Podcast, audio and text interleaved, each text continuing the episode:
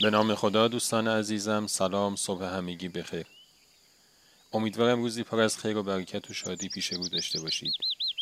از شما دعوت می‌کنم داستانک امروز با عنوان ترکیب خوشمزه رو که دوست خوبمون آقا رسول عزیز اون رو روایت کردن با هم بشنویم.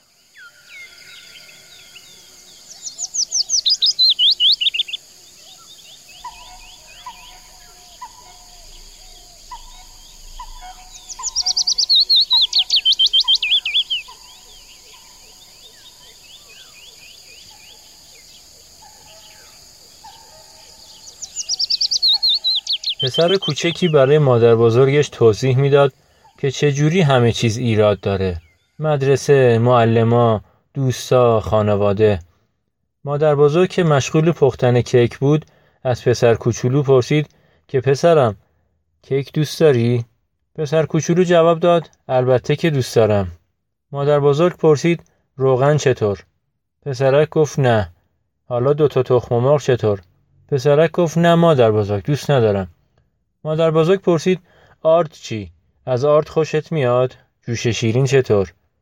پسرک جواب داد نه مادر بزرگ حالم از همهشون به هم می‌خوره. مادر بزرگ گفت بله همه این چیزا که میگی درسته به تنهایی خیلی بد به نظر می‌رسن اما وقتی به درستی با هم مخلوط میشن یک کیک خوشمزه درست میشه خدا هم همینجوری عمل می‌کنه خیلی از اوقات تعجب می‌کنیم که چرا خداوند باید بذاره ما چنین دوران سختی رو بگذرونیم. اما اون می‌دونه که وقتی همه این سختی ها به درستی در کنارم قرار می‌گیرن نتیجه همیشه خوبه. ما تنها باید به اون اعتماد کنیم. در نهایت همه پیشامدها با هم به یک نتیجه فوقالعاده می‌رسند. خب دوستان همیشه همراه امیدوارم از شنیدن داستانک امروز لذت برده باشید. تا روز دیگر و قصه اینو همه شما را به خداوند بزرگ می سپارم خدا نگهدار.